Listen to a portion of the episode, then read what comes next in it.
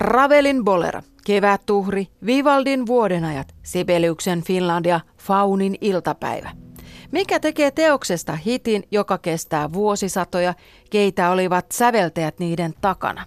Minkälaisessa maailmassa nämä kappaleet syntyivät?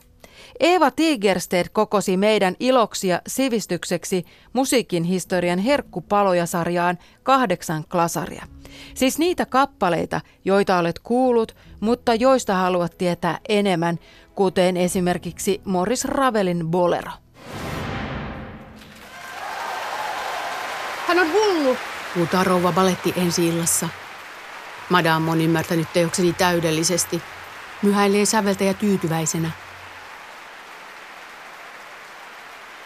Ikävä kyllä kappaleessa ei ole yhtään musiikkia, totesi säveltäjä myös. Hänen mielestään siinä oli yksi idea, jonka oli toteuttanut täysin teknisesti. Tästä yhden idean musiikittomasta kappaleesta tuli säveltäjän ylivoimaisesti tunnetuin teos. Ei paras, eikä hienoin, mutta tunnetuin. Siitä on väännetty kasapäin versioita, versioita, versioita, versioita, versioita, versioita, versioita. Erityisesti syntikkasovituksia se nimittäin sopii varsinkin luuppien harrastajille.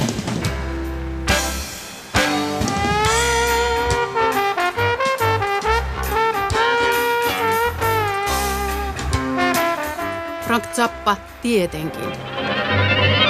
Huuliharppuviritelmä.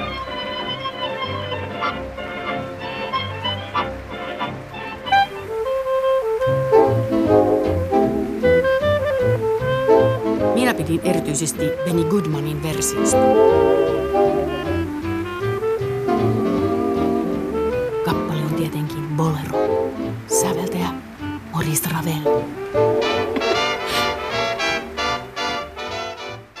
Ravel oli varma, ettei mikään orkesteri ikinä suostuisi konsertissa soittamaan mitään niin totaalisen yksitoikkoista. Bolero kun oli alun perin ballettimusiikki. Siksi Ravel oli totaalisen ihmeissään, kun Bolerosta tuli valtaisa hitti.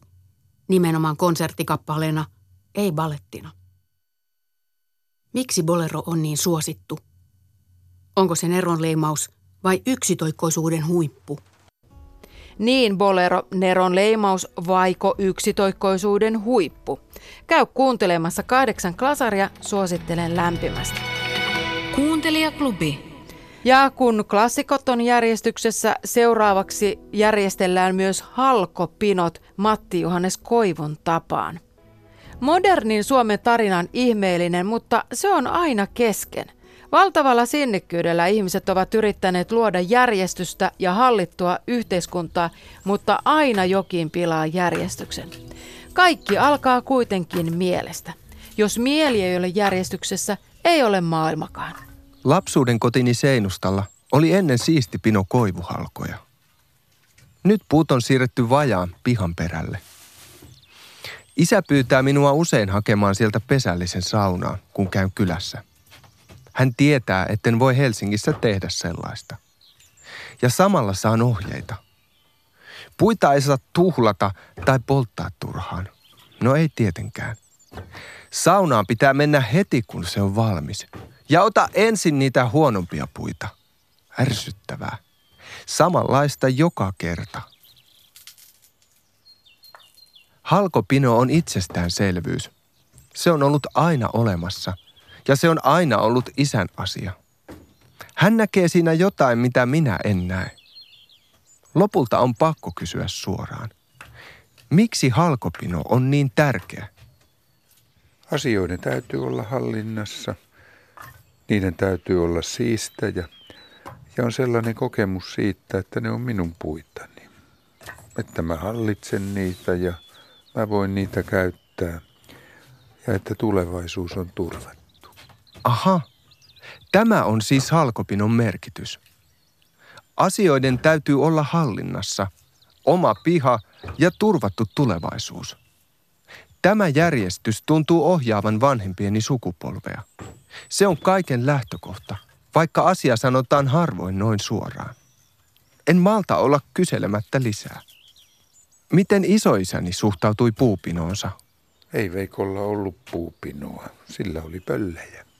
No mites, jos jatketaan ajassa vielä kauemmas, miten isän isoisä? Millaisia hänen puupinonsa olivat? Pinot olivat hyvässä järjestyksessä. Mitä ne merkitsivät?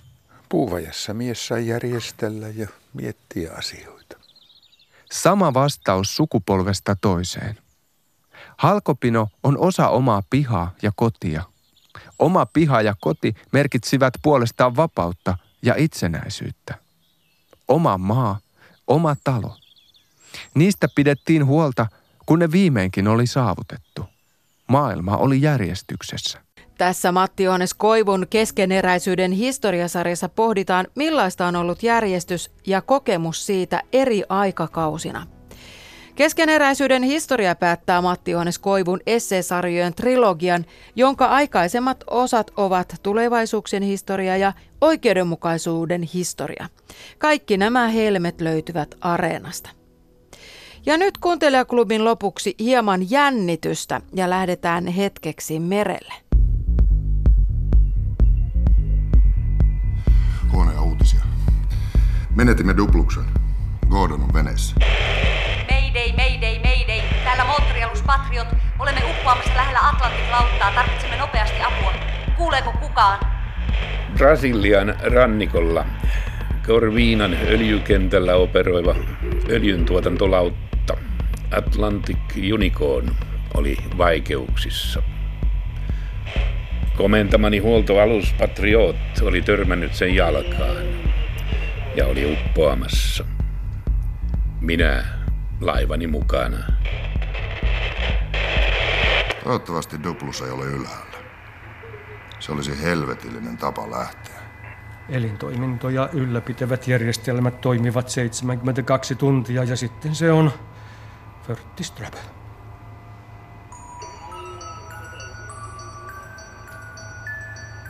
Törmäyksessä Unicornin yhden hengen pienoissukellusvene vaurioitui ja katosi pilotteineen.